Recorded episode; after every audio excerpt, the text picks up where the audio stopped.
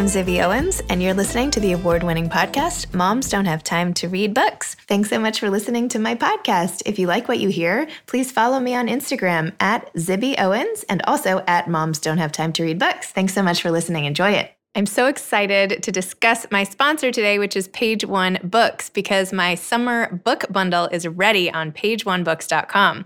And the bundle that I've put together includes three books that I picked uh, Montauk by Nicola Harrison, More Myself by Alicia Keys, and I Miss You When I Blink by Mary Laura Philpott, all of which have been on this podcast here. Uh, it includes a Moms Don't Have Time to Read Books beach tote, a cute little library card pencil slash cosmetic case, and a water bottle for staying hydrated, plus a little.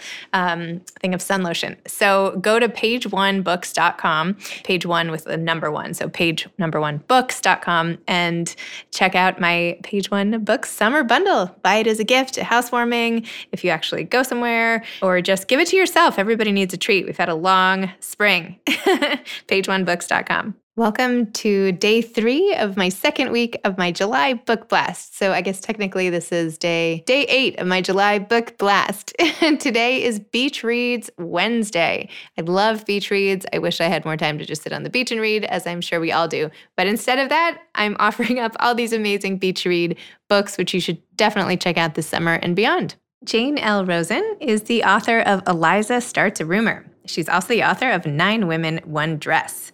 She's a screenwriter and a Huffington Post contributor. She lives in New York City and Fire Island with her husband and three daughters. Welcome, Jane. Thank you so much for coming on Moms Don't Have Time to Read Books. Thank you for having me. I'm a big fan. I think you know that because you must see my name at two o'clock every day. It's the governor at 11 and Zibby at two. so funny.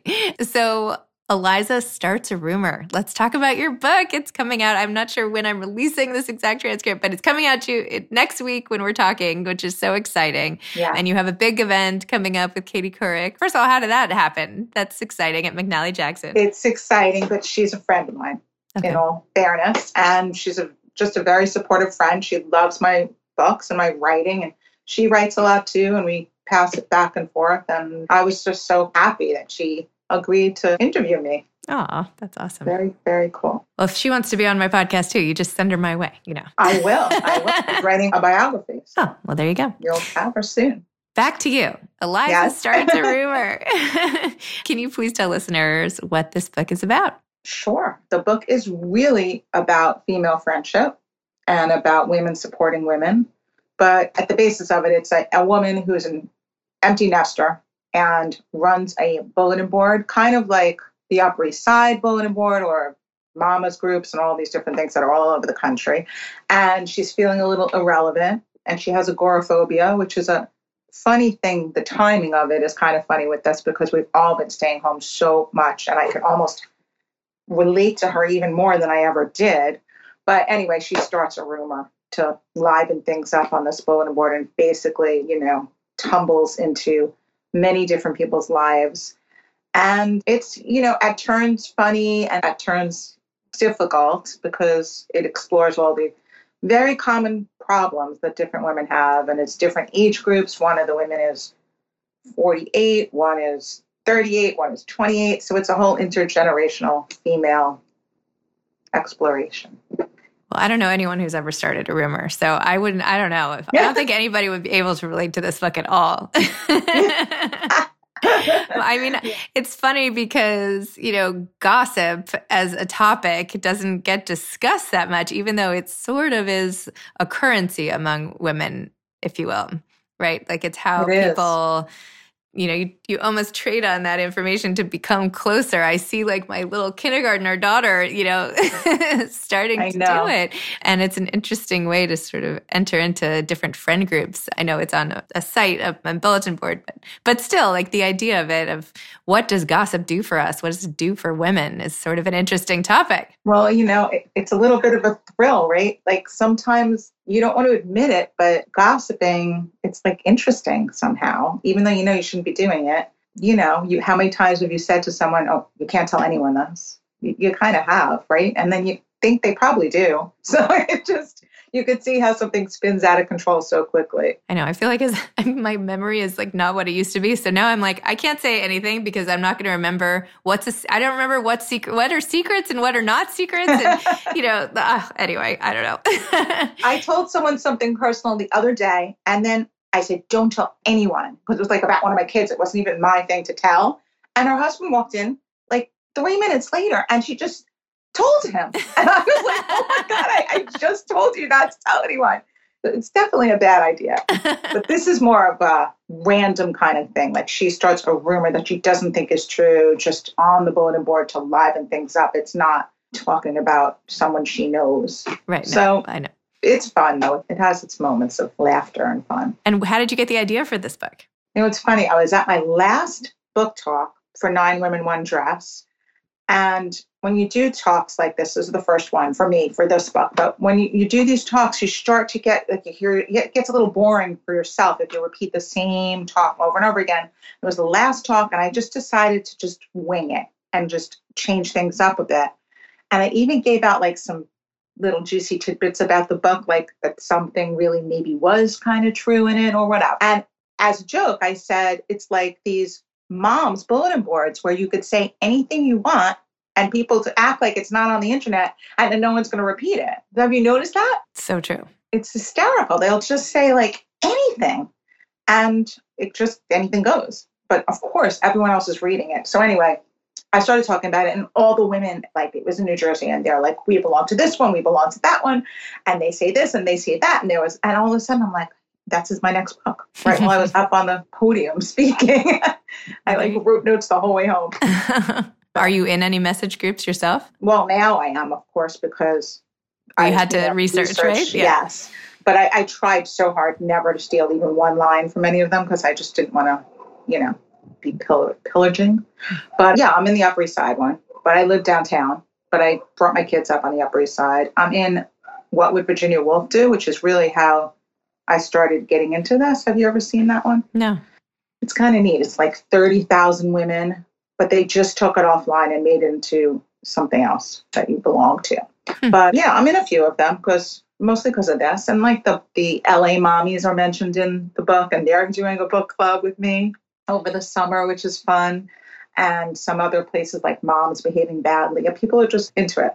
I felt like the first time I joined a message group was when I was pregnant with twins. So now this is like, you know, over 13 years ago.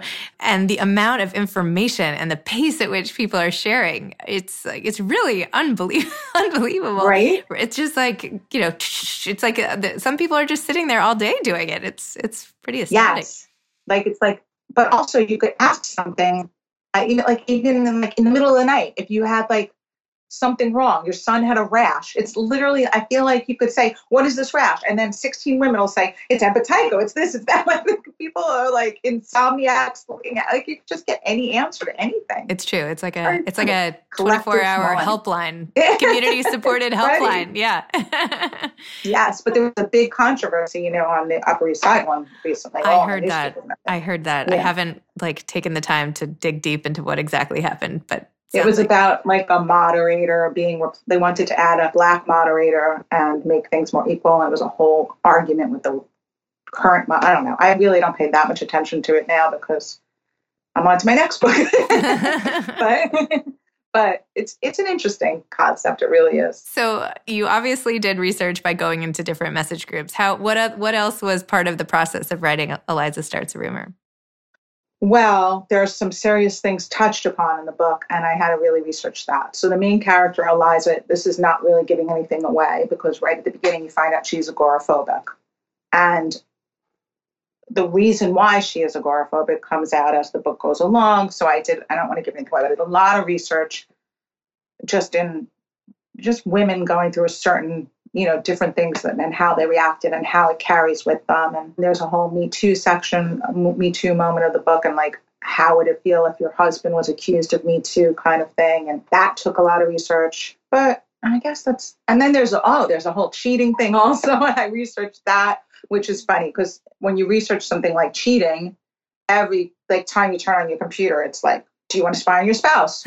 10 times that he's cheating. Like if anyone was to look at my computer, they'd be like, oh, this poor woman, husband's awful. And my husband's wonderful. So it's like the, the internet thinks he's awful. and how long did it take to write? Like, where did you go to write it? Did you write at home? Do you like to go out to write? How did it differ from your last book? Like, how did you approach that one versus this one? Well, my last book was really complicated because it had like 17 different narrators and it was about this dress and it was let's say over a four month period. I, I literally had to like put the dress where the dress was on a calendar because it was too confusing. Like you know what i mean? Like i just couldn't i kept on where's the dress now? I kept on losing it.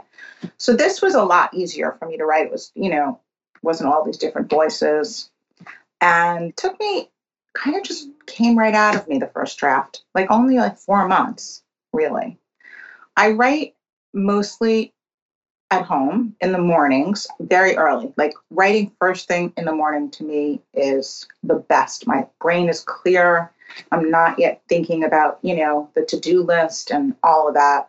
And i try and do that for like as long as i can.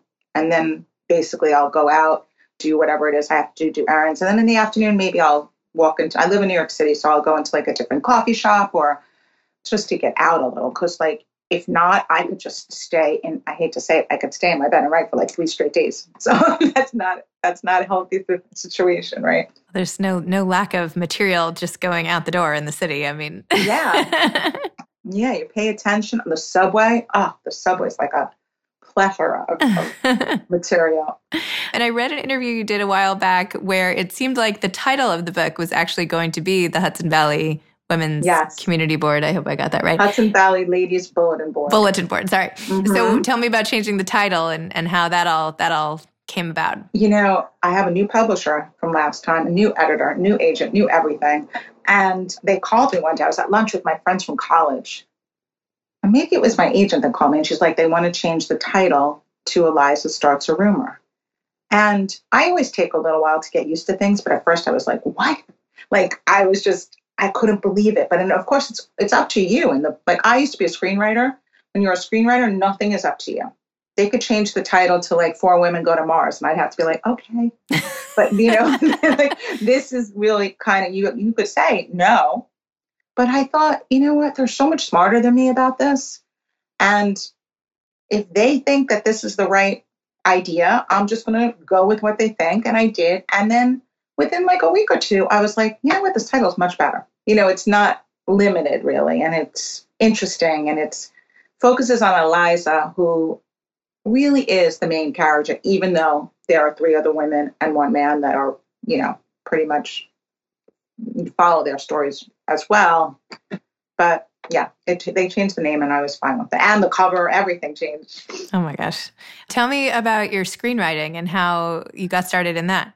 I had an idea for a script, and this is a really good story because it means like anybody could do this because it was, you know, anyone could re- find time to read. Well, you could also find time to write. So I had an idea. My kids were younger, and I signed up for this Gotham Writers Workshop screenwriting. I think it was like eight weeks to being a screenwriter or something. And I went one night a week, you know, no big deal. And I wrote this script, right?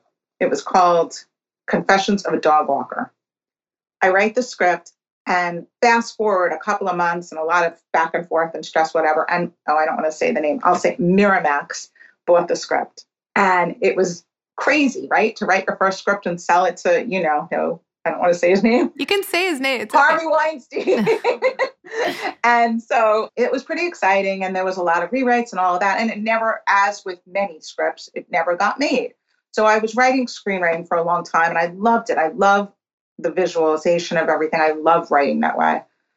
But I wanted my stories to be heard. So I wrote Nine Women, One Dress, kind of thinking, okay, I'll write the book and maybe it'll be made into a movie. And Hallmark has optioned it, so we'll see. But oh, that's great.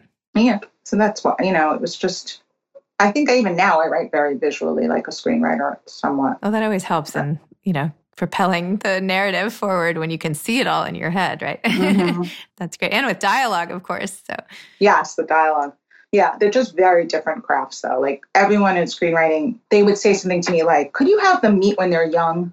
The two main characters, like the love, and I'll go, I said, okay, and I'll rewrite the whole thing with them meeting while they were young, come back with the next draft, like however many weeks later. They read the whole thing, they come back to me. There's like six people working on a movie. They're like, could you have them not meet when they're young? and I'm like, oh, okay. do it. It's like a crazy thing. And with the editing in the book world, it's just been, I love it. It's been, I love editing. I love my last editor and this editor, and it's just a great collaboration. And did you always love to write? Is this something that's you've loved to do your entire life, or is it something that's come more recently? Or when I was a little kid, like sixth grade, seven, like that age, I loved to write, and I got a lot of attention for it. Like in elementary school and stuff, they would bring my work around, and then I don't know what happened. Like I just kind of lost my way with it. I guess I was more interested in like finding a job that I could support myself and live on my own in New York City and the whole thing. And I didn't major in that and I didn't pursue it. And I went into the garment center, which was very helpful with, with Nine Women, One Dress. But, and then when I had kids and I was home with them, I started writing again. So I wrote children's books and then I broke into the screenwriting thing. But there was definitely a big gap where I didn't, I wish I went to college and studied English and writing and, and all of that. And I, you know, but you don't know, right? No. You can't do it again. No, this is the way yeah. it happened. I, I don't know. And no one tells you. Like I look at my kids and say, like, you're good at this, you're good at that. It doesn't mean they're gonna end up doing it. But I feel like my mother was just like, shouldn't pay any attention to my school or anything. She was just like, oh great, you're graduating, and oh great, you got into college. you know, it's just different now. It's funny. So are you working on anything new? Yes, I am, but it doesn't have a title yet. I don't know. Wait, I don't, don't want to. You don't want to jinx it? No. but it'll come out not next summer, but the summer after. And it's with Berkley. So it's all like it's all, you know, oh, you already set. sold it and everything. Yeah, yeah. Yeah. That's great. Well, congratulations. Yeah. It's a fun, it's like more of a romance. There's romance in Eliza Starts a Rumor too, but just a small part of it. Interesting. Having had the success that you've had, what advice do you have to aspiring authors? I would say just keep writing because I mean, I didn't publish my book till I was 50. So if I would have given up, like sometimes I felt like this is ridiculous. It's almost embarrassing. You know what I mean? Like you're writing and writing and nothing's really happening. Like I sold things, but and I wrote a bunch of scripts and you know. So just don't give up. I think that's the main thing. Just keep writing and don't give up. And eventually something's gonna stick. And when the first thing gets turned down, write something else. Put it down. Start with something else. Go in different directions, you know. That's my advice. Awesome. And congratulations to you too. You just didn't you have a children's book picked up? I did, yeah. so exciting. So I know. Exciting. It feels kind of silly because I've been trying to write a novel for like two and a half years and then like my children's book sells. So, you know, life is weird. I don't think it's that silly. I wrote children's books first years ago and now we're sending them around and they never I sent them to everybody back then. So like mine was the opposite, you know. Mm-hmm, mm-hmm. It doesn't matter. No, I'm thrilled though. No, great. I don't mean to. Doubt. Yeah. I mean, I am thrilled. It'll be yeah. great. I'm excited for that to happen. Feels very far away, but yes. awesome. Well, thank you, Jane. Thanks for coming on Moms No Time to Read Books. Thanks thank for you. telling us more about Eliza Starts a Rumor. Now I will think of you and hold my tongue for gossiping a little more. I think. no, I'm kidding. There's hardly anything well, that happens. Don't publish it on, yeah. on the internet and probably be okay. No. That was where she really went wrong. I feel like the gossip also, there's nothing even to talk about what happens. I mean, nobody, I, I don't know. It's not like there's even a group anymore. We're oh, also no, spread there's out. There's nothing you know? to gossip about now. What are you going to say? Exactly. There's nothing. My milk expired. Yeah, I mean, exactly. there's yeah. nothing to say. It's like Groundhog Day now. I know. It's so true. Anyway, well, this was really fun. I'm glad we finally got to talk. And I'm really Thank excited so for much. you and your book. It's really cool. Thank you. Okay. Thanks, Jane. Okay. See you at two o'clock. Bye. Bye. I hope you've enjoyed this beach read on Beach Reads Wednesday, part of my July book blast. Thanks again for listening to my podcast, Moms Don't Have Time to Read Books. If you liked this episode, please follow me on Instagram at Zibby Owens and at Moms Don't Have Time to Read Books and sign up for my mailing list at zibbyowens.com so you can always hear about the latest things I'm up to. Thanks a lot. Thanks so much to Page One Books for sponsoring today's episode. I hope you'll all check out my summer beach bundle at pageonebooks.com. Thanks so much to Steve and Ryan at Texture Sound for the sound editing. And thank you to Morning Moon Productions for providing this fantastic intro and outro music. Thanks for listening. You could always email me at zibby at zibbyowens.com.